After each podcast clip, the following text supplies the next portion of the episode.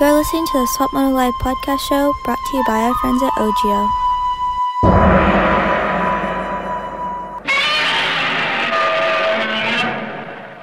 Hey, listen to the Swap Moto Live podcast uh, presented by OGIO. We are here at uh, Petco Park in San Diego for the final West Coast round of the Supercross series until it takes a little break. So today I am uh, going to spend time with Adam Cianciarulo of the Monster Energy Pro Circuit team. And uh, I guess, man, AC, last race before the break, and we got a wet one. Yeah, it's going to be an interesting day. A couple little dynamics. Obviously, you want to go into the break with a, with a good result, and uh, points are super super close right now. So uh, between the top four guys, I think it's like four or five points. So um, it's imperative, very imperative that we, you know, go into the break on a good note here. Mm-hmm. So, which, which is the triple crown where things kind of the wheels kind of fell off. Yeah.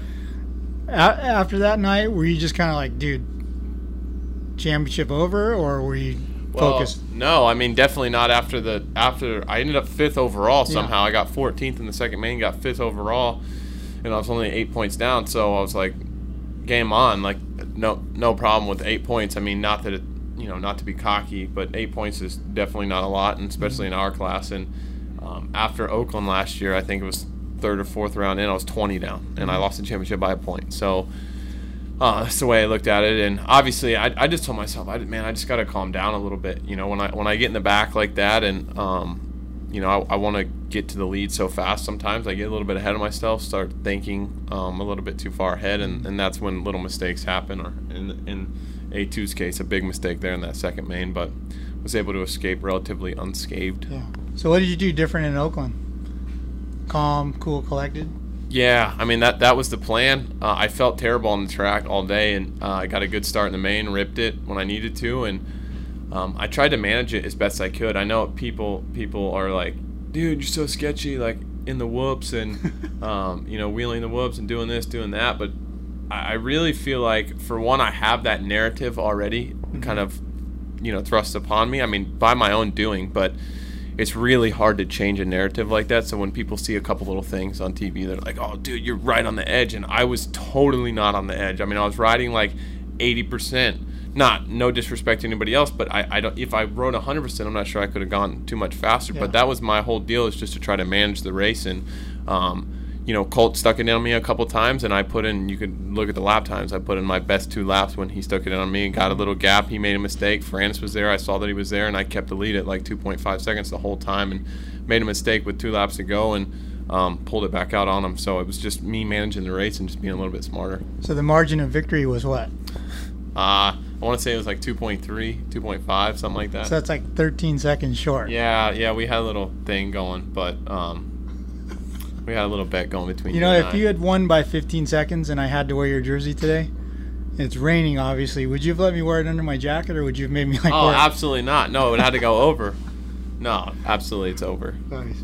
How do you prepare mentally for a race like today? I mean, it's like mud is your bud. Look forward to it, or is it like, are you nervous?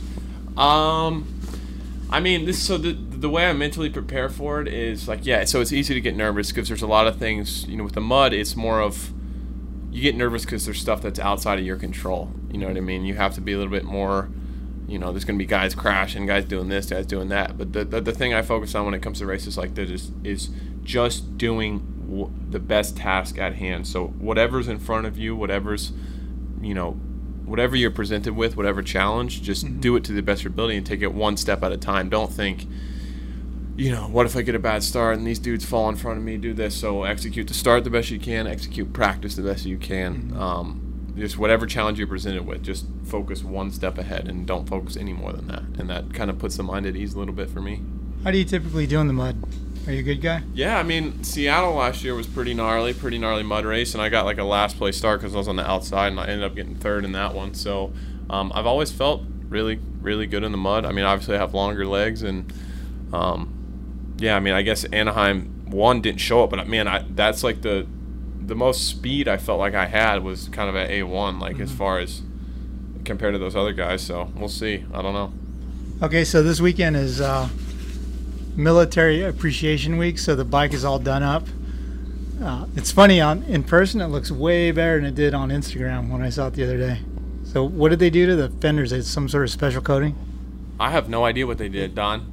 Well, it's some sort of dip, right? The the camo is not a sticker; it's a dip that they Put the- on the, yeah. I, I have no idea. I don't know. So what do you think of the what do you think of the look? I think it looks good. I think it's something different. I we didn't do anything for this race last year, graphic wise, so I'm happy Throttle Syndicate stepped up and did something super cool and different. And um, I like the little sand camo. So Yeah. yeah, I got to go to riders meeting though.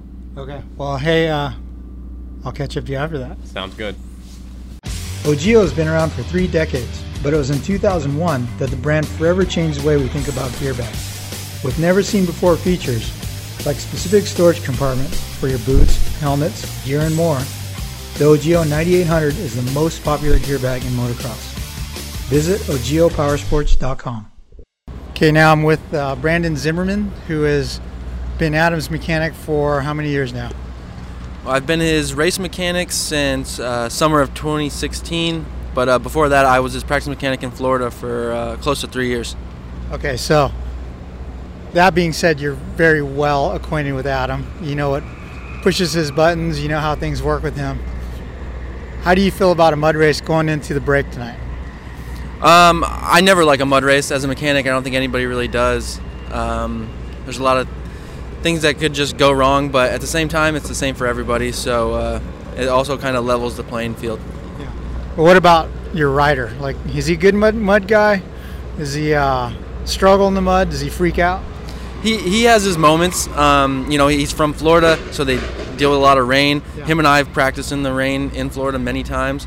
But um, as far as race situation, he tends to maybe not, not do as well as, as he's capable in the mud because, um, you know, it's, it's just sketchy conditions and tends to uh, kind of overthink it. So, talk about this season so far. We've had two dominant wins and two races where he didn't win. It looks like he maybe spazzed out a little. I mean, what are your thoughts on it? Yeah, I mean, I, it, he definitely did, and uh, and we're all aware of that, and he's very conscious of that and aware, and it's just something we've been, um, you know, trying to work on, and or he's been trying to work on mentally, you know, for himself. But um, season's still been good. I mean, it's we're still, I feel like we're early, and uh, there's still a lot of races to go, but uh, it's going, it's going well. Yeah. So how is he? Uh, how's he to work with after the race? Like if it doesn't go so well. It's it's not bad. I mean, he's he's hard on himself enough, so I I don't need to be hard on him by any means. And um, he's got the right people in his corner. You know, we're all trying to help him and trying to, you know, show him what he, he needs to do to, to get better. But you know, he's bummed when he doesn't do well because he works so hard. We all work hard, and, Yeah. and we all want to win. And that's uh that's really the only thing we want is is a win. So the mechanic rider relationship, it's really important because you're the last guy that talks to him on the starting line. Um, but they're all all those relationships are different. You know, some guys are super tight. Some guys, the mechanic is just the mechanic. You know, um, what is it like with you guys? Uh, I feel like we're, we're very tight. Um, I, I consider I consider him my friend. We uh, like I said, we've been together really since 2013 is when I started working for him, and we used to spend every day at the practice track in Florida, and then uh, we used to live together. We'd come to California, and we would uh, live together for sometimes six months at a time. So you know we're seeing each other every single day at the track, and then every single night we're watching TV together. We're eating dinner. We're going to the movies. We're hanging out. So um, we're, we're very tight, and uh, you know we have a really good relationship. So are you a Call of Duty guy too then? I'm not. He always tried to get me to play, and I'm just not. I'm not good at video games, so I, I can never do it. I always I tried, but I can't do it. Okay, so for the bike itself today, mud prep, what is different about the bike? Um, not a whole lot, for sure. We're gonna do a we're gonna do a different front uh, brake caliper. It's got a little bit bigger pads with more surface area. Uh, usually in Supercross we run a thin pad. It's lightweight, and uh, you don't you know because you don't need as much pad. So for the mud we'll run that. Probably gonna do some some foam to uh, prevent some of the mud building up around like the shifter and the brake pedal. We've got different tire options ready, but we're just gonna kind of see how the day shapes up before we do anything drastic. We also have like an option for a fan, to keep the bike cooler. So we're we're considering those options right now. Yeah. And obviously you have the foam taped everywhere and all that stuff. Yeah, foam and try to use like Airbox taped up? yeah some silicone spray and cover some of the holes on the airbox maybe and you know, an, an outer cover for the air filter to prevent water from possibly getting sucked in. With conditions like this, do you ever change the mapping or the tuning of the bike because the bike's obviously going to be under a heavier load? Like, do you have to take the durability of the bike into consideration, engine-wise? Yeah, for sure. They'll they'll work with mapping depending. It all depends how muddy the track is or how if it's raining or you know. So yeah, they'll they'll work with uh, the ECU and the, the timing and things like that. And also, um, you know, we got gearing, which will you know maybe instead of doing something with the ECU, we can just change gearing, which will kind of almost do the same effect. So yeah. And then will you replace the clutch more often than you normally would? Like, can you get through a Supercross on one clutch, or is he a clutch every time guy? Yeah, uh, Adam's a clutch guy. So uh, if it's a normal weekend, I'm changing the clutch every time he comes off the track. And uh, with a mud race, it's just it's the same deal. It's the same deal. Hopefully, you just hope you get through it. Uh, military Appreciation Week tonight. The bikes look sick. Like I have to, I was telling Adam they didn't look that rad on Instagram, but in person they're pretty impressive. A, what do you think about the bike and the look? And B, it's a shame that it's going to get all brown on the first lap. Yeah, it's it's it's terrible. It's gonna get it's gonna get messed up. But uh, I feel like uh, that happens to us every week. Um, we, we, we put a lot of time and effort into our bikes, not only making them look good, but making sure they're just top notch and everything's been meticulously checked out. So it sucks every weekend when they have to ride it, but uh, it's definitely going to get muddy and it's going to mess it up. But our bikes are sick this week. We literally went all out with uh, hydro dipping our plastics with some camo and then working with our graphic company Throttle Syndicate to get a good scheme with our graphics and all the logos are dialed in. we even got helmets done up and our gear. The guys are gonna be looking good head to toe all the way down to the bike. Okay, whose idea was the the dipping the plastic in the way it looks? It was actually the boss man's idea, Mitch. Yeah. He uh, he came in one day and he was like, you know what, we need to hydro dip our plastic, and we were like, what? Like he usually wouldn't. He's not really into the looks of the bikes that much. He's a horsepower guy, Yeah. and for him to say that, we were like, okay, let's do it, and uh, we really came up with something very unique and very cool. Uh, how does hydro hydro dipping work? Is it like the decals on your model airplanes when you're little? Well, essentially, it's it's it's a liquid that has, and I don't know exactly, but somehow the the graphic is floating on top of, of this liquid, and they take the fender or the shroud and they just dip it straight down into it, and it and it, it adheres somehow, and uh, it's pretty technical. I, I don't really I can't really explain it, but it looks really cool. And then the guys at Throttle Syndicate essentially made you a graphic kit that's clear. Yeah, yeah, they gave us a, a clear graphic kit. So it's got the same logos, but it doesn't have like the actual design that we're used to running. So you can see the, the camo hydro dip behind the graphic, and you still got the logos in certain areas. Yeah. All right, so the helmet match is perfect. What what gear is Fox putting him in? Do you have any idea? Yeah, it's kind of like a, almost like a tan brown, Oh, almost now- like a digicam. It'll it'll match our helmet, our goggles, and our bike like almost completely. So from the stands, the guys are going to look muddy before they even get on the track. Yeah, yeah, that, that that's probably a good thing this weekend. So there's gonna they're gonna look muddy anyway, so it'll be good. Cool. Well, hey, I'll let you get back to uh, last minute tuning on the bike, but uh, I'll be checking in with you later then. Yeah, sounds good. Thanks. Hey, what's up, guys? Malcolm Stewart. This offseason, I've been training harder than ever getting ready for 2019, and I've been using Rhino Power supplements before, during, and after my training, and has made a big difference, especially the motivation pills. Use Swap Moto as your discount code at checkout for 10% off your purchase plus free shipping on rhinopower.com. I'm here with uh, team owner, boss, guru, engine wizard, Mitch Payton. And Mitch, we've got a mutter on our hands. What are your thoughts? Um, I mean, there's nothing you can do about it. Uh, They're, they're doing the best they can do. I think they've still got it covered, and we'll get one practice in, and that's probably the right decision. Because if not, then the track would be pretty tore up. So it'll be fine. It's just is what it is. I was asking Brandon if they, if he does or the team does anything different to the bike engine-wise, mapping, tuning, gearing for the mud because, you know, to, to protect against engine failure. No, not really. I mean, it, it's. I mean, you want to try to make sure you don't clog the radiators. That's probably the worst thing for heat. Um, and they'll run some uh, fuel cell foam around some parts to keep mud out of the skid plates and all that stuff. And depending if it's standing wet water or something like that, twin air makes a filter cover to go over the filter so you don't get water in there. Those are the simple things, but everything else is just run. And then depending if it's real deep, maybe you would change the gearing, but we'll probably just start off where we're at right now. All right, Military Appreciation Week.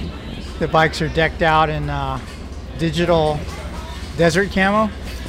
I heard it was all your idea. Well, we wanted to do something kind of cool, and I didn't know how we could do it with stickers, so we looked into that. It's called hydro dipping. So we did the, the plastic in a hydro dip, uh, and then uh, Throttle Syndicate made us a graphic kit that's clear. You know, it's printed on clear, Yeah. and then we popped all the logos back so it's all just kind of browns and blacks and tried to make them look kind of cool. But it and it's it turned out really good. And AP did some really cool helmets for them, and Fox has gear that matches it, so they should look really good. And you said it was like three grand to dip four sets of plastic. Yep. So three bikes, one extra, or We did uh, we did four sets of plastic for the race bikes, so each guy has two sets. through the years, what has been what you think is the coolest looking race bike you've had? There's been a lot. Um, well, the peak bike the first year, just because nobody expected it, Yeah. and, and that was that was a pretty cool bike. Um, and that was that was Kenny Safford and Troy who helped with that, and then uh, everybody really liked the chrome bikes. Yeah. Remember the chrome? Yep. The Those chrome- had to have been hard to keep up or maintain. Was that plastic fragile? The chrome dip? it was just expensive. Even back then, it was really expensive. So like we we just we did it, and we had a plan to race all year. And I'm like, dude, it's gonna break us. Like, but it was it was fun to do, and everybody still remembers those bikes. So that's that's been a pretty cool one. And then uh, actually like these, um, I kind of like that '99. Uh, the 99 bike that was a Troy design, him and Maki. Um, and it had metal flake, Oh, yeah. and, and the metal flake was pretty cool too. So there's been a few. There's been actually there's been a lot. Like you just have to look down the line at them, and there's some of them. You know, Troy designed the majority of them for us through the years, and like we would get them kind of close on paper, and then he'd come over and, oh, I think it should be red right there. You know, and like, wow, that's pretty crazy. But he's usually got a really good eye for that stuff. Hey, the peak bike. That that blue wasn't a blue that was in production for plastic and stuff. So, was this stuff actually painted? Yep, the the peak bikes because the AMA rule we couldn't run an aluminum tank, so we had to run a production tank, and uh, so we got we were sponsored by UFO Plastic, and I want to say they didn't have it or something like that, or they couldn't get it. So I think we, I, I the first ones were all painted, and the worst part of it was the gas tanks because the gas tank was red underneath, and like it would bubble and wear off or whatever. So we would have to bring back then, we would bubble wrap and bring the tanks home, and Troy painted gas tanks every week. Every week. Yep. Wow. And then I remember the first race you guys had reflective numbers. And so in your mind that was for pop, right? To, to, to make the bike stand out. But did uh, did all the photographers have an uproar when they developed their slide film and Yeah, that that was. I think that was Troy's idea too, like the reflective, so it'd look all cool in the stadium and all that. But we didn't kind of expect the other part. So like, like you said, one day shot the photos, it, everything would be a flash and it would be a mess. So all we had to, see was the numbers? yeah. So we had to change that. It's funny because nowadays, even if uh, you know we're shooting a test photo or something, and if there's a little bit of that reflective stuff on gear, or you know sometimes the off-road jackets and stuff, the thing is, is the cameras, the flashes are so sophisticated that it detects this light coming back, so it shuts down the, the f-stop of the camera. So yeah, reflective is a big no-no in the with the big giant numbers. We ran hologram a lot too, but that's not as bad, right? Like Yeah, that. no hologram doesn't shoot that. Yeah. What are your thoughts about the whole military appreciation uh, theme? Well, obviously they deserve it. I mean, they're the ones they put their ass on the line constantly for everybody to be able to speak their mind and all that, which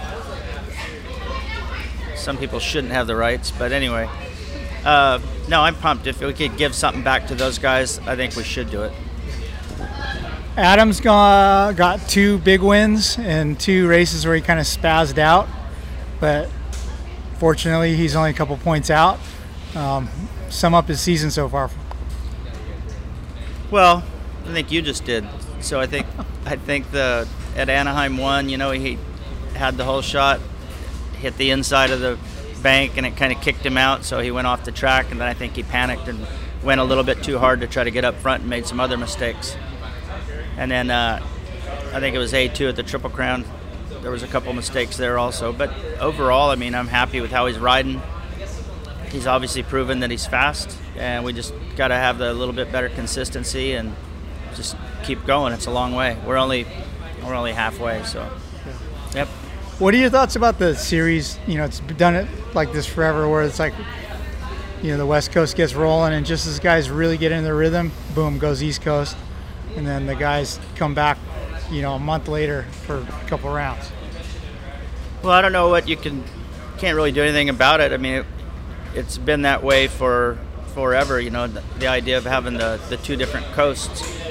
Um, and I still I know some people think it should be one series, but I agree with having it two because not not so much for us because we're going to be at every race anyway, but for a privateer it makes it to where it's feasible maybe for a, a kid to be able to afford to do the Supercross series because it's not you know 17 rounds. Mm-hmm. So I agree with it, and I think schedule-wise it's good. Um, and then now we're back to kind of the old days where the East-West meet, you know, during the middle of the season, which you know they used to do in the 90s and stuff like that. So I think that's cool. Yeah. So there's a lot that's been said about the uh, the mysterious way uh, you keep which coast your riders are racing a secret and under wraps until the last second. Uh, do you usually know well in advance? You just keep everyone on their toes, or is it you just wait to see who's doing what a couple weeks before? No, it's it's really not like like a strategy. It's just we want to line up two really good guys that are healthy, and there's been a lot of times where in the past where if we pick the guys that were going to ride West Coast and one of them gets hurt, and then you try to grab your East Coast guy, he'll tell you, well, I, I don't know if I'm ready yet. So, like, I tell them they should all be ready in January. And if they ever, you know, like if you ever wanted to be a 450 guy, regardless, you have to be ready in January, right? So, like, they should all be ready in January. Did you know right away, though, that Adam was going to be West from the start? Is that is that what you had in the books? Because I know that's what he wanted. Um, well, he wanted that, and that's okay as long as we're, you know, if as long as he's healthy and riding well. And but if he had like a, you know, a tip over and a little nagging injury, I would probably pop him on the East Coast just because it's the right thing to do. But no, I don't. I don't have a problem with it. Okay, AC's the uh, veteran of the team. He's been around you the longest. I mean, he's been riding for you since he was on mini bikes. What is he like as a personality to manage? Um, and like I really don't have any complaints. He's been a great kid since he was, you know, a little kid. So he was like the 20 year old, 10 year old, right? Yeah. He's always real smart. Yeah.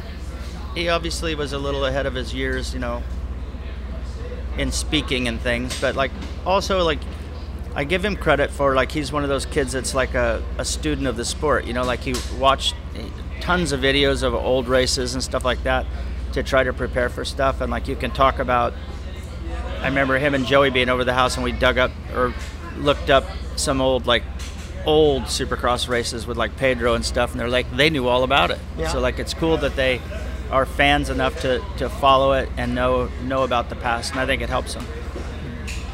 Okay, well, uh, what are you looking for tonight in the mud? Is have you passed on any words of wisdom to them, Brandon and uh, Adam? No, not yet. We haven't really talked about it. We've got we got all day, I guess. we had until like five o'clock. We'll have to. We'll just see how the track is. I mean, they need to go, get out there and ride that first practice, and then it depends on really how much it rains. But they know what they need to do. For over six decades, Scott Motorsports has pushed the limits of innovation, providing our customers with the most advanced technology available. Scott is honored to be the exclusive eyewear sponsor of the Swap Moto Live podcast. Athletes such as Chad Reed, Justin Barcia, and myself, Adam Cianciarulo, require the best performance, which is why we choose the Scott Prospect goggle. Recognized as the number one goggle in racing, Scott is proud to be made in the USA. Check out scott-sports.com to see their complete line of high-performance goggles. Okay, how was how was riders meeting? Did you make it on time or were you fine? No, I made it on time, and there was no other riders there. Essentially, there maybe I'm gonna say ten guys. Really? I thought it was mandatory. Yeah, it is. I, I mean, I don't, I don't know. I think everybody had the idea, of staying in the city, maybe catching some lunch, chilling. You know. All right, so we have a long time, a lot of downtime because what's first practice like 3:45 or something? I think it's actually. I think I 3:45 is track walk. 5 p.m. is first practice. Oh, All right, so you're you're in the pits here and you're watching golf on your phone. Yeah, I have the NBC. Well, so I paid for the NBC Sports Gold Supercross and Motocross Pass anyway. So I figured while I was there, I'd pay for the golf pass. Yeah. Watch my boy Fowler. Yeah. He's three under on the day. He's got a three-shot lead currently. Did your boy Fowler give you some tips? Yeah, he actually did the other day. I, Did? Yeah. Did they help right away? Yeah, I mean, I, I haven't gone back to the Oh. range since, but I sent him a, um, a slow mo on my swing, get me like some tips, and I'm still kind of swinging a little out to in. Told me to tuck my right elbow a little bit. Feels good to talk to somebody cool like that, you know. It makes me feel cool. When we played golf, I was blown away by the golf terminology, slang, and lingo that you're shooting out. Like, how do you pick that up? Do you study it? That, like, is it from because they don't the announcers don't speak like that on TV. No, it's not from TV. It's from.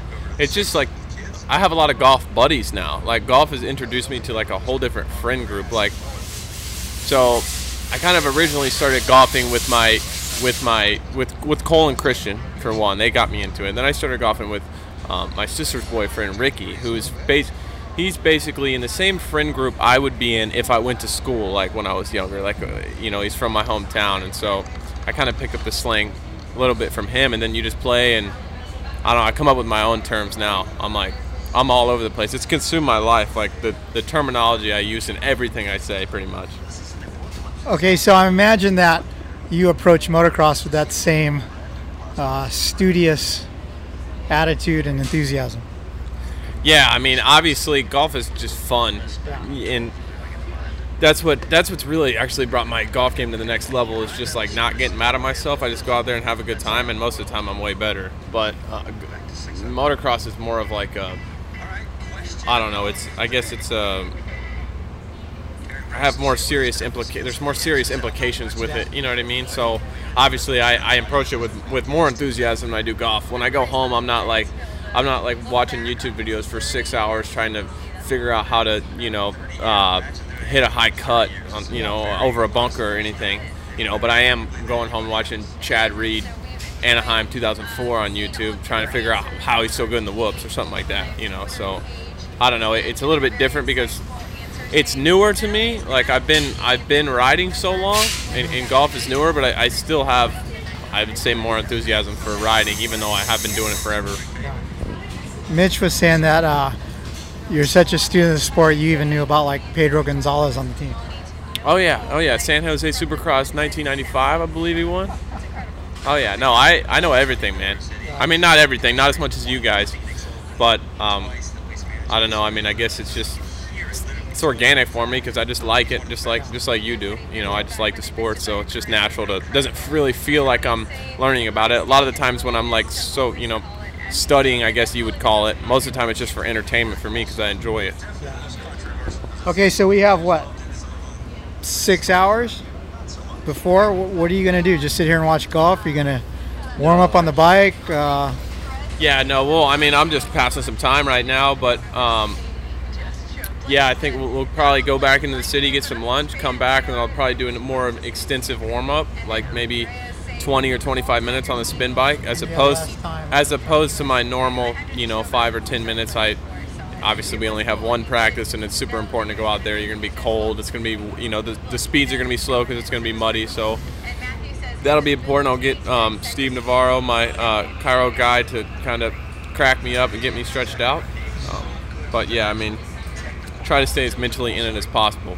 Like even it's, it's something little as like right now we're sitting outside under the tent in the lounge area. Like I feel like it keeps me a little bit more connected to what's going on as if you know if I was in the lounge right now, kind of by myself and secluded. Like I like to kind of stay in the environment and stay um, just familiar with the surroundings. I guess I, it probably sounds weird to people, but I think it makes a difference. What will be your approach to the first practice? Um, like, is it are you lying like the track was is covered, so it'll be better when you first go out there than it probably will be during the race. Will you go through corners and think about obstacles like, hey, when this is super shitty, I won't be able to jump this, or, or what is it? No, the, I think my thinking right now is it's going to be important to get out and practice first because it's going to be it's going to be a little bit wet and it's going to be raining at the time. So it, you're going to want to get out, get out there first and jump the jumps as soon as you can to get a good lap in. And I think for me, it's not about obviously being fast today in practice. It's about just doing like a just a solid lap. It put me somewhere in the top five, put or even in the top seven. I mean, what's that third, fourth gate pick for the heat race? That'll be fine. So I think it's just about getting a solid lap, and I think a lot of the guys, especially in our class, man, they're gonna go nuts because it's 10 minutes practice, and they're gonna be like, "Oh God, we gotta qualify, we gotta qualify," and we gotta remember too, we don't know how much it's gonna be raining, and if it's gonna be more uh, it's to be faster in the B practice. There could be guys, you know, we can be barely making the main, you know, if you look at it that way. So just put in a solid lap and just focus on, you don't even focus on anything other than just a task at hand. I won't be thinking about, oh, in the race, this will be a double or, you know, whatever. Just do the best that we can just, yeah. Well, you uh, obviously goggles are different for the rain. I'll probably talk to Knowles later, but gear wise, beneath your gear, are you going to do anything different? Is it important for you to stay? dry? I mean, as impossible as that seems, like will you wear anything special underneath, or is it just run it? I might wear some type of base layer. Fox makes a kind of a tighter shirt you can wear underneath your chest protector. I might wear that, but um, I've never like even at Anaheim one. It was we knew it was going to be raining. I didn't wear anything different. I, I grew up in Florida, man. We rode in the rain like three times a week, so it is what it is. I'm not afraid of a little wet. It's not like it's going to be 35 degrees either. It's I think the low is like 57, so it's not like we're freezing out here. Right on, dude. Well, uh, I'll catch up with you later on. Sweet. Hi, uh, I'm Mitch Payton from Monster Energy Pro Circuit Kawasaki team, and uh, just want to give a shout out to Throttle Syndicate. Um, it's a new name, but it's the same company that's been around for uh, 30 years. We've been with them since the very beginning in 1991, and they're a big part of why our bikes always look the way they do. We're really proud to have them involved, and hopefully they have a good year. Visit throttlesyndicate.com to view the full range of customizable graphic kits, gripper seat covers, sticker kits, and more. Use promo code SwapMotoLive at checkout for a 20% discount off your order. All right, I've got Chris Beaker Onstadt from Fox Racing, who is, uh, I guess you dress AC, right? Well, we supply we supply the product. He dresses himself. uh, military appreciation uh, theme tonight.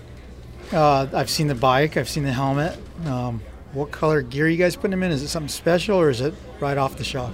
Yeah, so we did a special kit for this weekend. It's uh, like a sand tan color. We have uh, we did racewear and matching boots, and uh, it's actually a limited edition run that you can purchase. Oh, you can buy it. Is it what platform is it? Is it uh, Flex Air or 360, 180? Uh, it's on the 360, and so PC guys are wearing it, as well as Kenny and Reed. When you say limited edition, like how many sets do you guys produce for sale? Man, I'm not sure what this the the size of this, but it's probably somewhere between a thousand and two thousand sets. I'm assuming. And curiously, would would you produce the same number of boots and the same number of gear sets, or is it like do more people buy the gear or more people buy the boots? Uh, yeah, a smaller run of boots, probably only a few hundred pair of boots. Mm-hmm. Is there a helmet that matches? Uh, no, we didn't do a helmet for this one. Because guys wear a different brand helmet here, and Kenny wears a Red Bull paint job, yeah? Yeah. yeah. So, all right, so you've been working with uh, AC for a couple of years now, a few years. Is he a picky gear guy? No, I mean I think AC is pretty easy to work with. Um, he's he's particular uh, about his gloves. Uh, so we do some special stuff for him and his gloves. And what is that?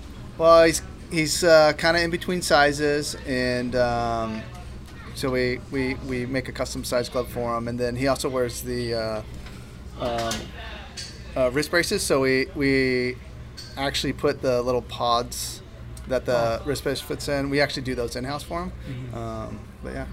cool. What's the craziest stuff you've had to do for a rider as far as as far as like uh, you know someone wants something special or guy can only have gloves that are washed twice first or something like that Well, well, of course, there's like you know some guys like their gear pre-washed before they give them to them. Some guys like their gloves pre-washed. Um, why did they say that because new gear's scratchy I don't. Yeah, I don't know if they would think it's softer or, or it shrinks a little bit. Um, but back in the James Stewart days, I used to like break his boots Yeah. in for him, Yeah. so that was always fun. I, I, I think I may have had to do that too so I, I Wait, did he used to like did you used to break boots in and you're like oh they're really broken and you give it to him he's like did you wear these Uh, yeah, I've. Um, there's you probably have taken a picture of me wearing his boots around the pits because Yeah. he didn't think they were soft enough. yeah. You know, one time I sent Steve's boots back with rice, Japanese rice in them. that's, that's funny. so uh, we, we talked about the different levels. Like the tonight's gear is 360. Are the PC guys typically in a 360 kit, or is it? It varies, right? Yeah, it varies with them. Like they, they actually will run all three of our, our styles. So you know they'll be in our, our previous gear set of Flex Air 360, and then they also have run um, the 180 stuff every now and then. Uh, because today's muddy, do you bring more gear than normal, or or the same because there's less practicing? Um, you know, we, we brought more for this weekend, knowing that. Um, I mean, I was assuming that the practice schedule would get uh, shortened like it did, so they, they'll have enough product for to for a new set for practice, a new set for heat race, uh, LCQ if that happens, and main event. Uh, a normal dry race, so that that's the same schedule, like one time for every every uh, time. No, on track? no, for for a normal race, they'll have uh, we give them a set for, for practice, and then they have stuff for uh, for the for the night show. Um, a lot of times they get new gloves every time they ride. Um, someone like like Roczen, for example, we he actually gets a gets more than say the PC guys on product wise, and it's just because he. He's, he's very picky about having wet like he hates having wet gear on so like we make sure he has a dry set every time he hits the track So like if he sweats out his handshake glove during autograph signing, he's got to put on a dry one. yeah that's correct that's correct All right, well, uh, I can't think of anything else I want to know about gear. You know, Well, let's just hope. Uh, let's hope the weather holds off and uh, everyone gets to see this nice colored tan sand colored gear tonight. Not- you won't be able to tell when it's muddy. Yeah, no, they'll, they'll blend right in. I know. I want to know, boot wise. So like you know, Stu with the things wanting to be broken and everything. So the new style and technology of boots with a hinge, easier to break in. Like do your do your guys, Kenny, the PC guys, do any of them just race with a brand new pair of boots out of the box? Um, we, we like to give them to them at least a week or so before, just so they, the it's they, they've worn them before. It's and it's not really a break-in period because you know Kenny and Chad and all these guys, they have worn boxes or boots out of the box at a race. So, but we like to we like to get them to them beforehand just so they can ride them a couple times, just so that you know they're, they're comfortable with it. Yeah. Is everybody in a uh, standard instinct? Um, the only thing that we do different for our guys would be uh, custom size. Like a half size or something? Cool. Right on, Beaks. Thanks, buddy. All right, thanks. Hey guys, Hunter Lawrence here.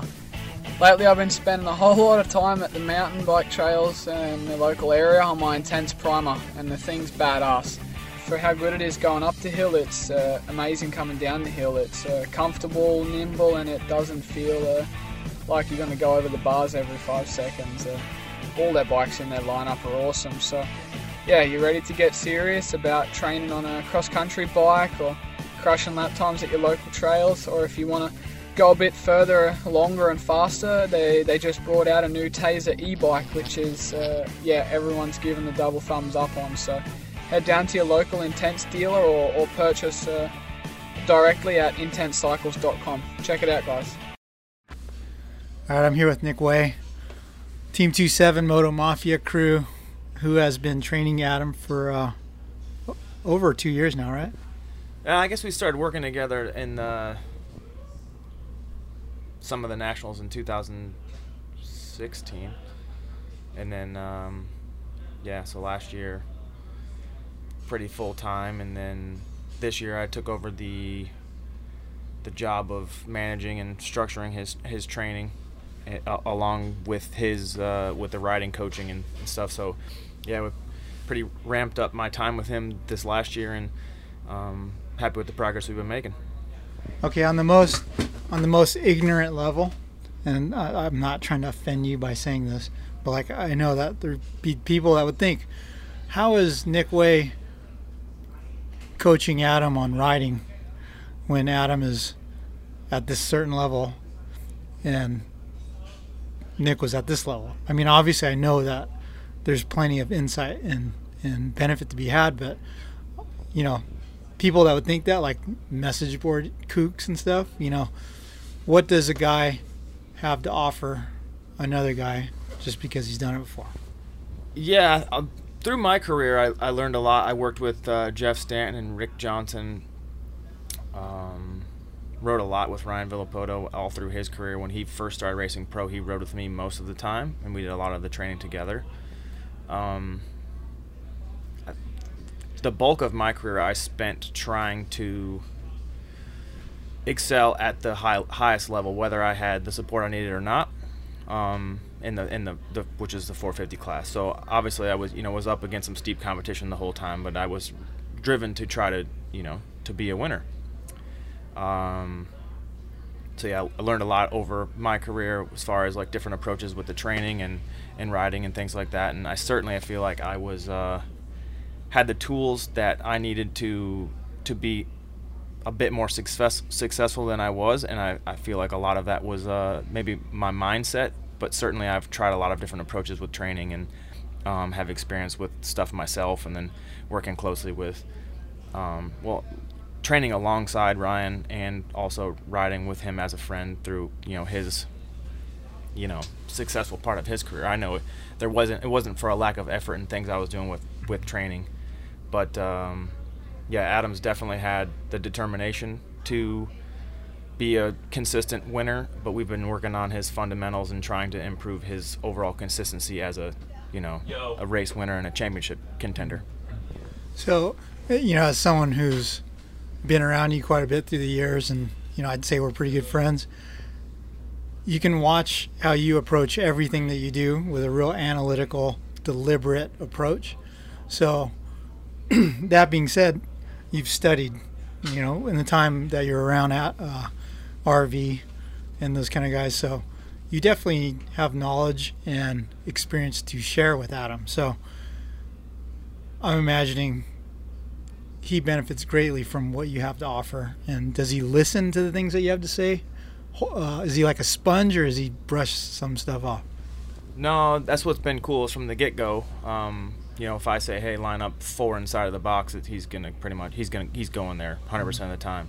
So he he certainly trusts um, my advice, and you know, over the years, like I like I said, I, I trained a lot, or you know, I trained alongside Ryan, and I had spent a lot of time with with um, Jeff Stanton, and like I said, Ricky uh, Ricky Johnson was a, a, coach of mine through the years too. So I, have learned a lot, and I've tried to apply those principles over the year. But ultimately, I just learned a lot by you know, just from my own career, to be honest mm-hmm. with you. And then I, I feel like I could also add more value to him by putting it in a breaking it down a little bit more specific and then obviously I understand on race day that there's only so much information you can take in because there's so much, you know, so many things that are pulling you in each direction during the day that it's it's tough to really apply much advice. So I'm pretty specific about what we work on during the week and also what we can apply on race day.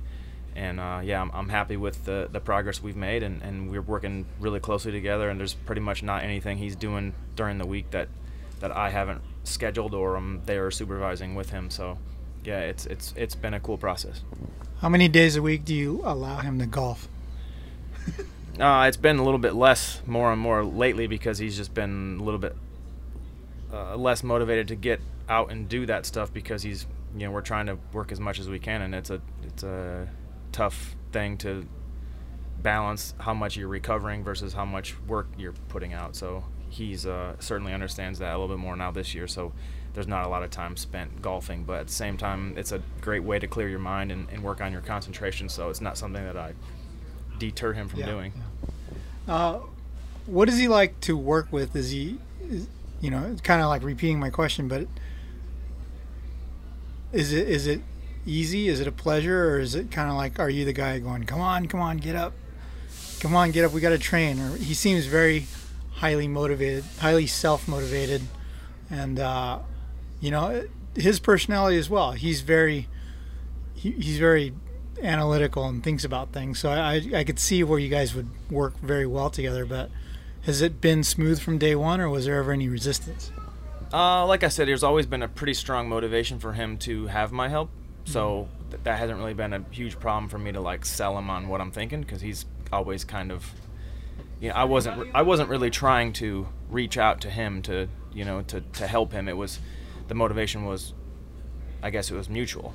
Um, ever uh, you know we've known each other since you you you rigged those smarter than a fifth grader things where you gave him, where you gave him the answers but yeah, really his motivation's always been pretty strong.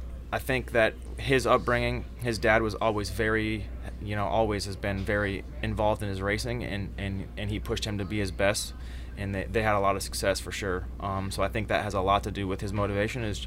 Um, just kind of the way that they've done it forever. They took it very serious ever since a very young age. Um, but certainly, there's days in which I need to push him to to kind of reach his full potential. So it's like a more consistent thing. So when we come to the races, it's it's not a shock to him the level of. What went, what went wrong at Anaheim one and Anaheim two? Uh, sometimes I think that uh, he needs to be a little bit more sure of himself and, and his mindset. Certainly, uh, with every racer, you you obviously always want to get to the front, but you can only do so much each lap. And um, I think he kind of just panicked a little bit and, and tried to do too much. But certainly, you can't really fault a guy for, for trying super hard. So. Um, this last weekend, he had a couple shaky moments at the beginning of that main, but he pulled together and, and held strong throughout, which was uh, which was really good. And he did some of his best laps at the very end, which you know his competitors didn't. So I think that speaks to our preparation, and also him being able to manage the the race, even having some some mistakes. Um, that was a good weekend. You just said he had some shaky moments. He told me earlier today that he was 100% in control that whole Oakland main. Yeah, well, the same thing too is like I take my little guys riding, and my wife says, "You see that? That was that makes that made me nervous." And I'm like, "Well, I watched Adam all day. That's doesn't. I mean, it's a lot of times the things that I that you know, like you and I would see, where it's like, oh, that was a bit of a moment there. He he brushes it off like, oh, that was nothing. Yeah. So that's that's what I talk about. How trying to keep him on that race pace on a consistent basis and trying to ride his best during the week. So when he comes to the races, the intensity is not a shock to him. So that's the things we work on. Does he do anything on the bike that blows you away, like a natural talent type thing? Like, do you ever watch him just go through the whoops and you're just like, damn, how did he do that? I mean, is, or is everything uh, uh, requires a lot of effort for him, or is it is he naturally talented? Yeah, I, I don't think I've ever really been around some guy besides Kevin Windham where I like, oh, that guy just has a lot of natural talent. But I think ultimately Windham worked on a lot of basics all, over and over and over. Where uh, the thing that really is impressive with Adam is his commitment, right? Like he's he's like whatever it takes. So those couple races you mentioned where he had a hard time, I think his strongest attribute can also be his biggest deterrent because he's committed to getting to the front whatever it takes. And sometimes you can only do so much. But um, certainly have to be conscious of those moments, but at the same time, that is that is his strongest attribute is his determination to get to the front, do whatever it takes to do that. So Mhm. that's honestly the biggest thing that that impresses me with him, and and um, that's that's not necessarily super common. Yeah. One of the things that was always uh, a standout about you when you were racing is that I always thought you had perfect style on every section of the track. Like you could try to take a picture of you bottomed out looking like a goon and you would still look sick. Like you always had perfect form, perfect style. And I know knowing you and your personality, that's something that you worked on, the fundamentals and everything. Um, do you try to work on form and style with him, or is it just speed and technique? Well, for him, he's always he's he's had speed, so I'm just trying to help him be more consistent with his speed and a little bit, you know, so a little bit less at risk when he's, you know, going for it when he's determined to get to the front. Um, I think that's what he's needed is a little bit more consistency for sure, but there's a fine line between, you know, finding consistency and being slow and finding consistency and still having, you know, blazing speed. So um, I certainly do try to not tell him to be careful. You know, I obviously want him to be able to push the limits on the speed because sky's the limit for him. Mhm. But at the same time, just trying to reiterate the basics so what he can do is repeatable.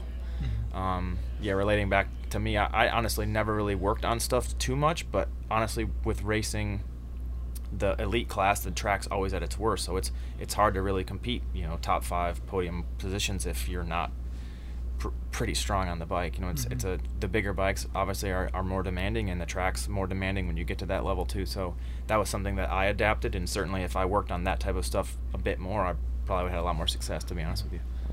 Is there a riding technique or uh, body position or something that you've really made a difference in his in his style and, and technique? Like, have you like got him to do one thing significantly better since working with him? Uh, yeah, I think he's always been fast in the corners for sure. But there's a you know we've been trying to work on some things that make him a little bit less susceptible to washing the front.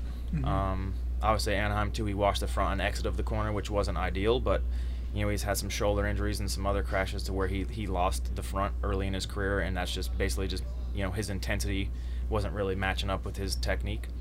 Um, so we yeah we're super specific on some of that stuff, and you know that's it's, it's things that we re- reiterate on a daily basis and try to improve on always. Which you know there's a lot of guys out here that that ride great. Um, there's not a ton of guys that have the commitment to to win like like he has, and just trying to help him match that will to win with um, a cardio base and technique to match.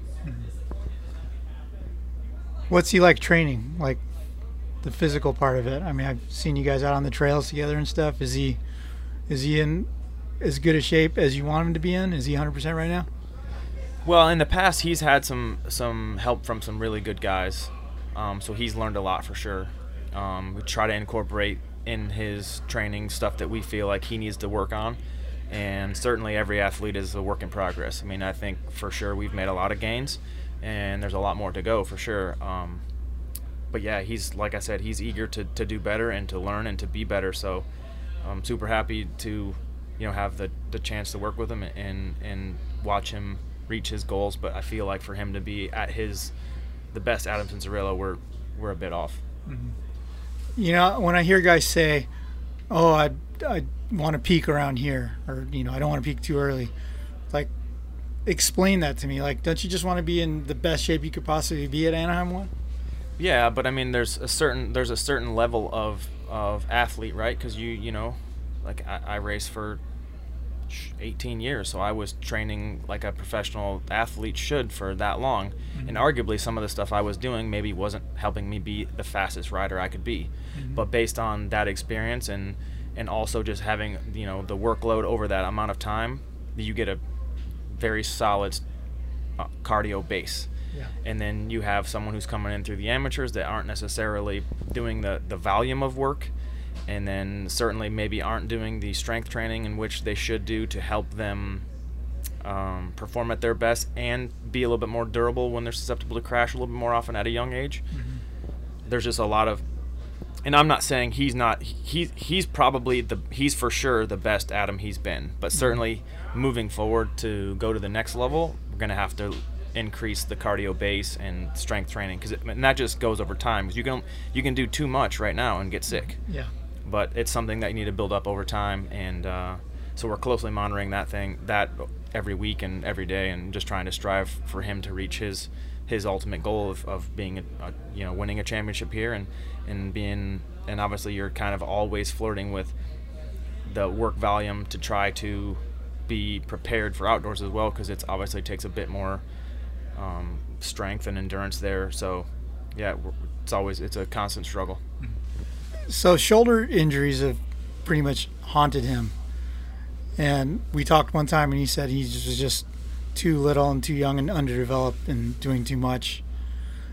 Are you training him a certain way right now to build up muscle to prevent future shoulder injuries or to, you know, hold him in tighter?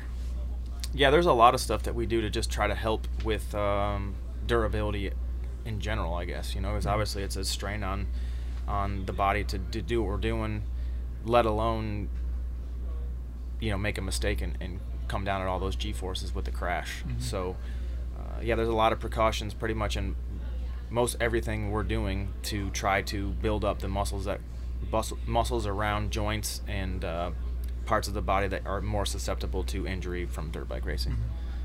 Changing channels a little bit here. little bonus feature on this Adam Cianciarulo Shadow.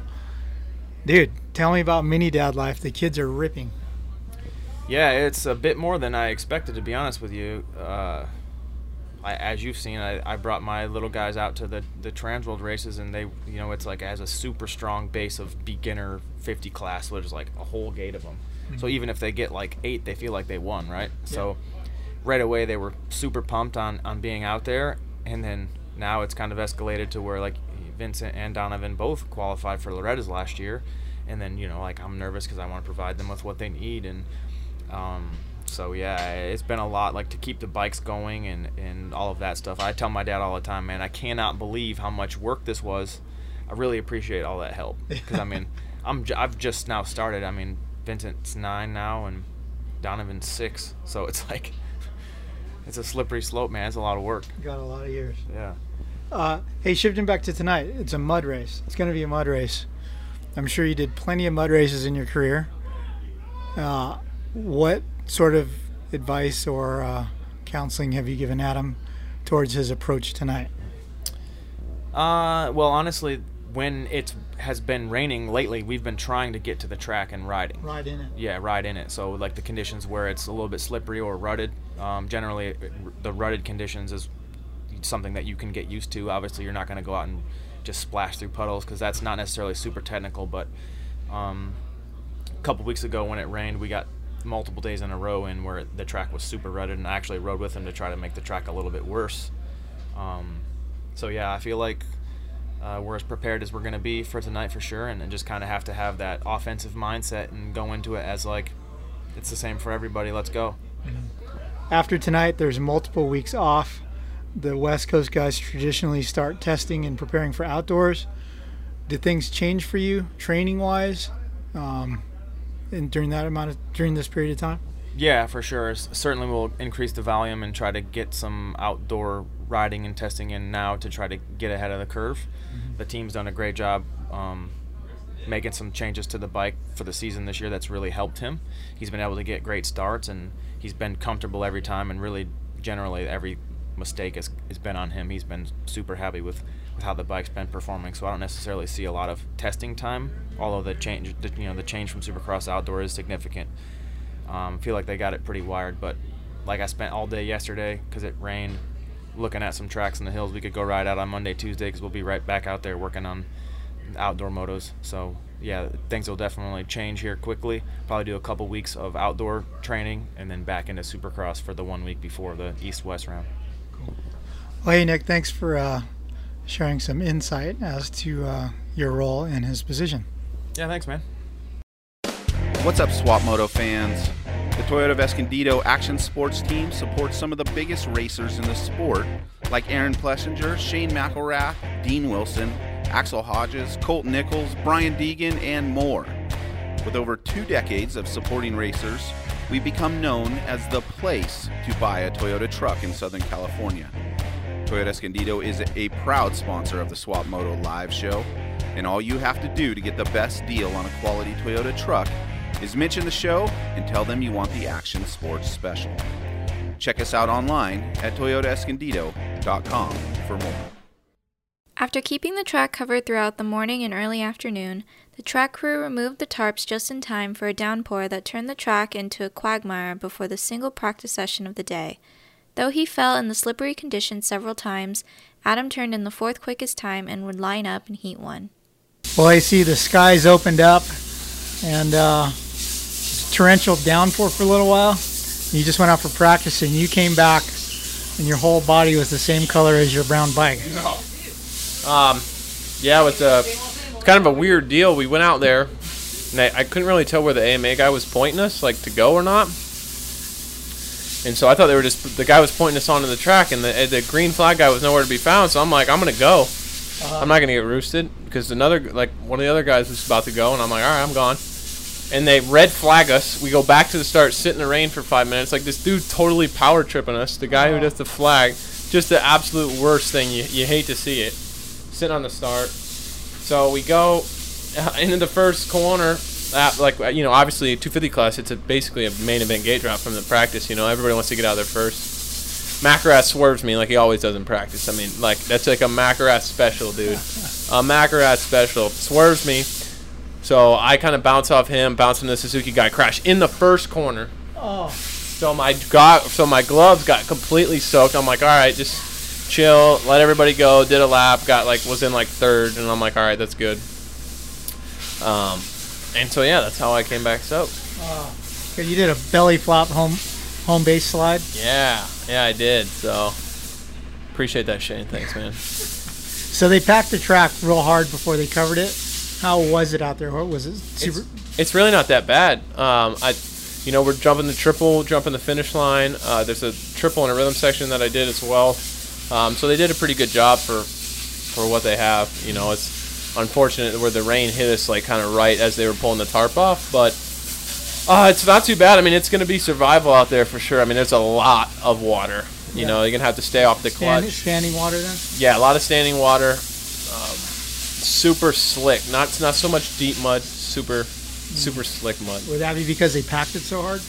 Absolutely, yeah. They just packed it so hard and it's just kind of sloshier on top. There's a couple of areas where it's a little bit deeper and the ruts are a little bit more um, prominent, but mostly just uh, yeah, just standing water. So what are the keys to staying up then? I mean, do you have to alter your riding style, be a little more mellow? Oh yeah. I mean, riding style is pretty much out the door. You just got to be um, super strong on your bike. Um, like when I crashed one of the times out there, I I landed off the wall jump and I, I just kind of got I 50-50 to rut a little bit, and it's so slick. It just you know my front end just washed, and I full on belly belly flopped it like you said. So. Um, just have to avoid little stuff like that. Make sure you're landing kind of in the ruts on the top of the knobbies and not get too uh, not to get not to get too crazy. A couple of the whoops there at the end too.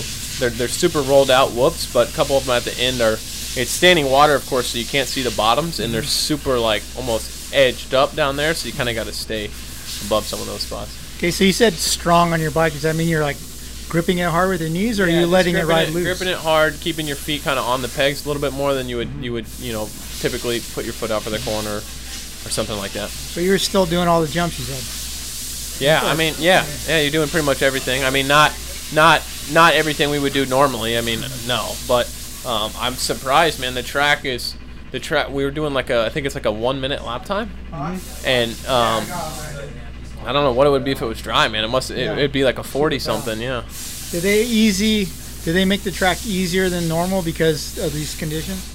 Or is it I would imagine. I would imagine. I mean, I know they they knew rain was coming. They built it on like Monday and Tuesday, super quick. So I'm sure they made it a little easier. So, uh, how did you end up? I think I was fourth. Fourth. Yeah, Yeah, I, once I once I crashed in the first corner, I could barely feel the grips. My hands were so wet. Mhm. So I'm like, dude, I just need to hit the triple, hit the finish line, and basically just roll the rest of the track. And that was third for a while, and then um, ended up fourth. So should be fine. Gives us more time. Puts us in the first heat race, so that gives us a little bit more time in between the heat and the main to get the everything sorted. How do you expect the track to deteriorate if it keeps raining between now and heat one? Yeah, I don't know, dude. I don't know. It's gonna get. It's just gonna be a slot fest, but it's gonna be. Uh, gonna get some good starts and have some fun. That's all we can do. Cool. So, for as dirty as you were when you came back, the roll offs look like they work perfect in the in the Scott goggles. The Scott goggle roll offs were solid, dude. Solid. Even they survived the belly flop. Yeah. Okay, so done with practice until heat race. What do you do from now on? You're gonna, eat dinner? I'm gonna eat a little bit, something super quick and light, maybe some pasta and some chicken, and then um, get stretched out by my by my guy Steve Navarro here, and and uh, Doctor Feelgood. Yep, exactly. And then we'll just debrief. Maybe Nick and those guys are up watching the 450s right now, so they'll come back with a little bit of film, see if they're doing anything different, see how the track's breaking down. I'll take a look at that and um, just make sure we get ready in time, and then do a little warm up and head out for the heat. Yeah. So what will your warm up consist of before you go out for the opening ceremonies and first heat? Um, I normally try to do like a eight to ten minute spin. Uh, um, I did it. I did a ten minute spin before practice as well. I try to do that before free practice, and then um, I won't need as much an extensive of a warm up now because we did practice at five, but Yeah. typically when we get done at three forty five. So I'll do something like a probably like a just enough to sweat. So I'll spend until I sweat. Pretty much. That's where I kind of feel like I'm locked in in my zone there. When you That's when it. you do that, like, are you watching your heart rate? Like, how hard do you try to warm up? No, I try to keep my heart rate. I mean, I barely. I got a pretty low heart rate. I mean, not not to flex, like it doesn't even matter. But I, I mean, if I get it over hundred, that's fine. Yeah. Just enough to make me sweat. Cool, cool. All right, man. Well, looking forward to seeing you out there leading in the wet conditions. Yeah, roosting everybody and splashing everybody. Let's do it. So will you, if you hole shot and there's a big puddle, we go through the middle of it to splash everyone? We don't have a choice, dude. The whole track's covered. But absolutely, yeah. No, for sure. I'll be I'll be uh, roosting the downsides of the jumps, everything. Yeah, you got it ruthless out there, dude. Yeah. I don't think. What's up? This is Christian Craig. As a motocross racer, being in top physical shape is a must, and my favorite way to train is cycling. And whether it's road biking or mountain biking, I rely on Roy Cyclery to keep my bikes in perfect running order. Roy Cyclery has been servicing Old Town Upland, California since 1962. Mention the Swap Moto Live podcast for additional discounts in the shop. In the heat race, Adam rode steadily and did his best to avoid mistakes as he went on to finish a solid second behind Monster Energy, Star Racing, Yamaha's Dylan Ferrandis. All right, so Adam second in the heat. You had kind of a close call out there. Did I? The, I don't know. the dude that went down right in front of you. Who was it? oh, Jerry Robin, dude. Yo, I don't know that guy, like in person or anything, but I would I could have swore to you he had a gun to his head when I, when he was out in front of me. Like oh, like I know sometimes I'm sketchy, dude. My man was like he was in the Roman Coliseum facing Russell Crowe one one on one, dude. Holy shit. Corey Negro. Oh my god, man! No disrespect at all. Like obviously he's just doing his best, and he's a good rider. But oh my god, I was like, like I'm gonna die. Like I'm like I'm gonna die. We're both gonna die. And then sure enough, he ended in front of me, and I bar- I missed his face by about six Yeah, inches. barely. Barely. It's tough, man. It's but the sports, you know, you get you aggro out there, especially when you're not used to getting good starts, and you get out there. So Yeah. So, what were you saying? You went off the triple the first lap, and uh, No, not the first lap. So first, I go into the first corner for one, and there's so much standing water on the start straight. Couldn't see a thing. Yeah. Like I mean, I'm talking like maybe a, like the top of my pinky worth of vision, and that's no exaggeration. Like I, I was going blind based off like the sound of the other guys to where I to where I could pull a tear off. And then um, yeah, about five laps in, I was. Let's see what's going down here. Hampshire. Oh, big no. Oh, my teammate. That's not good. Um, anyway, I couldn't see going off the face of the triple like three or four times because it was just a tough area, especially with lappers right there. So, um, yeah, it's just like my subconscious was. I, I was telling you down there earlier. I was like, my subconscious was like, I'm like, am I gonna really do this? My subconscious is like, yep, let's do it. So, how bad is the track right now compared to practice? It's substantially worse. Um, yeah, it's it's not that good. I Is mean, it- has it gotten sticky because it stopped raining? it's not. I mean, yes, it's stickier, but I wasn't expecting it to get as deep as it did. Like, so it's not.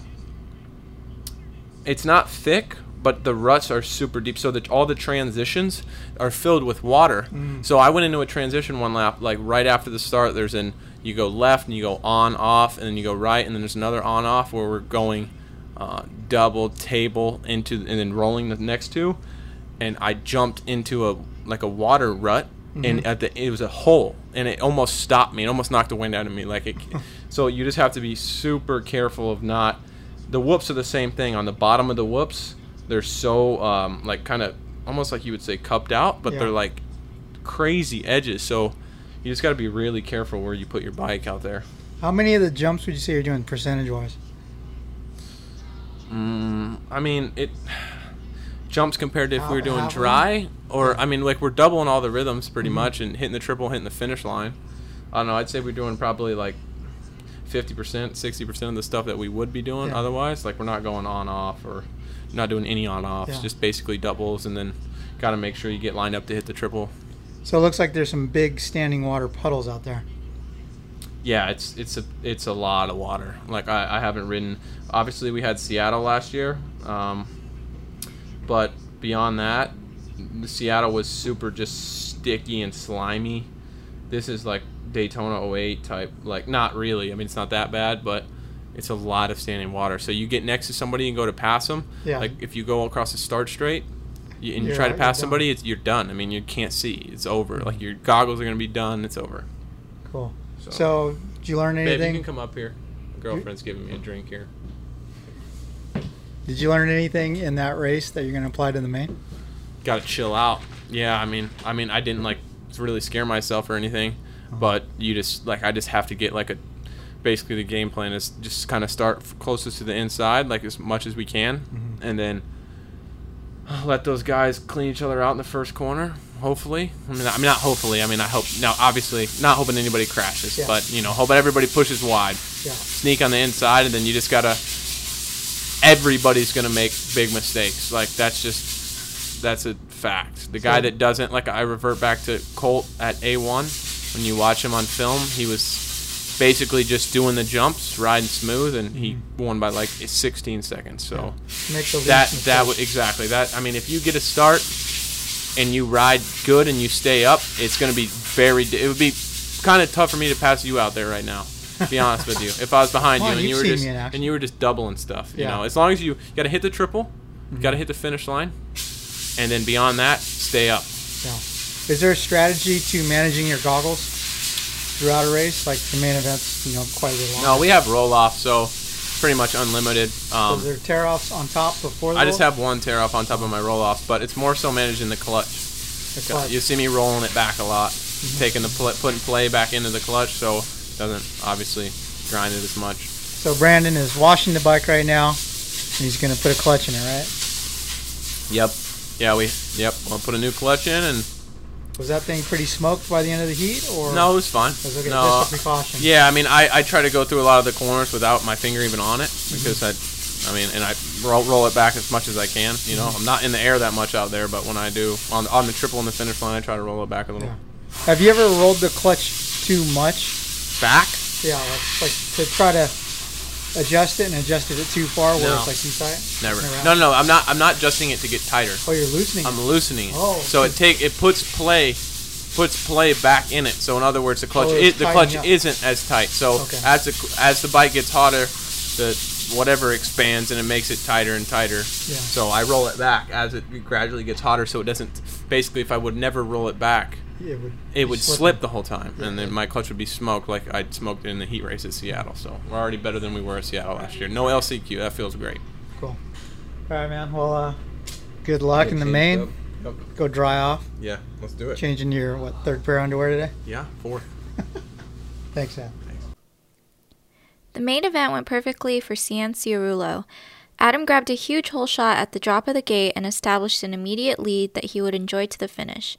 In winning his third main event of the year, AC also took over the championship points lead as the series takes a multi week break. All right, AC. Start to finish, kind of went exactly like you uh, would have written your own script. Yeah, it was it was awesome, man. Uh, the, the whole day was stressful. The schedule was weird, and um, days like this are are tough mentally. You know, you, you thoughts creep in like, you know, what if this happens? What if that happens? And it's just normal. Everybody goes through the same thing, but you just have to keep pushing those thoughts out, pushing those thoughts out. And I had, you know, I kind of told myself earlier in the week because I knew it was going to be like this. I kind of told myself no matter what I do, I'm going to wake up and have the best attitude I possibly can, um, and just attack it you know, and have an offensive mentality. You know, not go in a lot of the times um, last year, or even when I do bad this year, the, the couple Anaheims, I kind of have a more of a defensive mindset in a sense of, you know, don't mess up, don't mess up this. I just kind of had an offensive mindset. My game plan was to get the start and and just be smooth and try to be in first gear a lot, not um, use the clutch, burn the clutch up too much, and that's exactly what happened. I mean, I was sitting on the gate and I was visualizing myself coming out of the gate and not having anybody to my left or my right, and I mean, it was just like a movie. I just did it, and it was exactly. I mean, it couldn't have been any better. I didn't even have any pressure from the beginning because, you know, who knows what's going on behind you when it's muddy like that. So, just proud of the team. Um, proud of myself for for getting it done, and you know, when it's like I said, you know, when it's like this, when these conditions, it feels that much better, just because it's it is so difficult to do, and you know, to see my teammate Garrett get second two, make it a PC one two, man, that's just icing on the cake. It's I, I love you know winning and, and succeeding for myself, but also for seeing the other people that you know are there with you week in week out, and you know these guys at Pro Circuit have been with me since I was a little little kid. You know, I've been on the team since I was 16 years old, and um, you know, like I said, just little kids. So seeing them happy and seeing them excited, Yeah. it's almost as you know, as good as the feeling you feel yourself. So once you got out front, was it was it nerve wracking at all? Like when you caught the lappers? Yeah, it was nerve wracking, but I mean, at the same time, I didn't have pressure. I had like a 10 second gap for a lot of it. Um, so I just made sure I looked really far ahead. When I saw yellow flags, I, I looked ahead to see what rut the, the lappers had fell down in, so I Mhm. could you know you know make the proper adjustments and um, just trying to stay really strong on the bike and you know just try to be sure of myself and um, yeah, it worked out for us. Were there any close calls? It seems like I saw you going sideways in the whoops once or twice. Yeah, I mean, I think I was sideways a lot, but it's hard not to be out there. I mean, I don't think you'd find one person, maybe Nick Wey, perhaps, could go straight out there the whole time. At but a snail's pace. At a snail's pace, for sure. But um, yeah, it was. I was sideways for sure. The whoops, I kind of found out that the left side of the whoops at the end was a little bit better. And I was watching the heat race, the 450 heat races after my heat, and nobody was going on the left. It was still kind of sloshy, and I'm like, I wonder why nobody's going over there. Like there must be something wrong. And then I halfway through the main, I'm like, I'm, I gotta try this. I gotta see what's better. And it was way better, so much easier. It was, it was still sloshy, like from when it rained a lot. Mhm. It wasn't so ruddy, so I was just super easy just to roll through there. And I was kind of bummed I didn't do it earlier. But um, yeah, it's some sketchy moments, but that's a mud race. So you were saying this is the first time that you've uh, you've got two back to back. Yeah. Yeah, it's the first time I've gotten two back to back, which, um, you know, it's nice for me because I've always been a guy that's kind of a little bit up and down. I mean, for sure, to you know, to say the least, I've been up and down. But like I told you earlier, I've changed a lot of stuff in my program over the past mm, since summer, really, since I got surgery on my knee. I kind of just reinvented myself for the 75th time and um, really just trying to find nitpick and find every little thing I can do because you know, when I look back on my career, I don't want to, not to get too deep, but when I look back in my career, I don't want to say, um, oh, I should have done this, I should have done this. I, I started making a lot of decisions for myself Mhm. um, because I feel like I, I know myself best and I'm a smart I'm a smart guy. I mean, not be cocky or anything, but I feel like I'm pretty aware of my surroundings and what's going on and really taking a lot of responsibility um, for myself and, and my actions. And man, it's just paid off so much. I'm just such more mature rider when I'm out there, so much um, you know, present in the moment and just uh, just really enjoying life and just enjoying coming to the races and having fun. Yeah. You won the last race before the break. Got the red red plate. Yep. Um, what does that do for confidence? Like, uh, you know, going into the break. Yeah, I mean, obviously it's a lot of confidence, and um, you know, I haven't had the red plate since you know I was basically a boy. You Yeah. know, I look back at pictures of me when I was that old, and I I thought I was, you know, big time then, and thought I was not, you know, big guy racing with the pros, and I look like a little, you know, just a little 12 to 13 rider at Loretta's or something. So it's been a while. Um, the confidence is there. I mean, the confidence has been there all year. I, I, I really made sure that you know the only way you can, you know, get confidence is you can either, you can either win, or you can be super confident in your program and do everything that you can and you, that you know everybody talks about that sitting on the gate knowing you've done everything you can and that's what I did this offseason. You know, I, I, I, I had to I had to do that. I was coming off an injury. You know, I was kind of the favorite for the title, but at the same time, it's like I hadn't raced since May. You know, so I really locked down on my program, and so I had a lot of confidence coming in. I'm like, there's nobody that's going to be where I'm at right now. That was just my mindset, not being cocky. Everybody else is, you know, obviously I respect every other competitor, but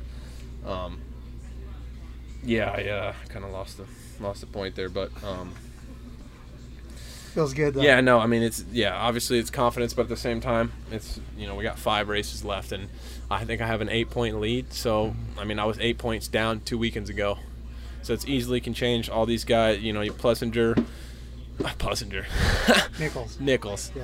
You got Nichols, um, Ferrandis, and, and McElrath. All those guys are are super good and they know what they're doing. So they're gonna, you know, they're gonna be there. They're gonna be gunning for me, and there's gonna be a lot of battles, and the points are gonna probably stay close until the end. So I just got to continue to get better, not get complacent. You know, I have been here before. It has been a while, but I don't feel, um, you know, I'm not like overconfident in a sense of, you know, I'm counting everybody out like the title's mine or anything. So I really gotta, um, I gotta stay focused and go from there. Hey, what was the butt patch tonight? That symbol. Oh yeah, it's a Blink 182 butt patch. I didn't even it? look at it. One time, I didn't even look at it. Dang it! But yeah, it's the Blink 182 logo because they're they're based out of San Diego, or they were based out of San Diego. They formed in San Diego in 1993 when uh, you know Tom DeLonge and Mark Hoppus met each other. Nice man. Well, hey, thank you for uh, for letting us tag along today, and it was kind of like a fairy tale. It worked out Yeah, man. perfect. Perfect. Yeah, I hope uh, I hope everybody enjoys it. I enjoyed doing it. Hopefully, they enjoyed the little behind the scenes insight. Cool. Thanks. You've been listening to the Swap Moto Live podcast show presented by Ogio and hosted by my dad, Don Lera. Thanks for listening.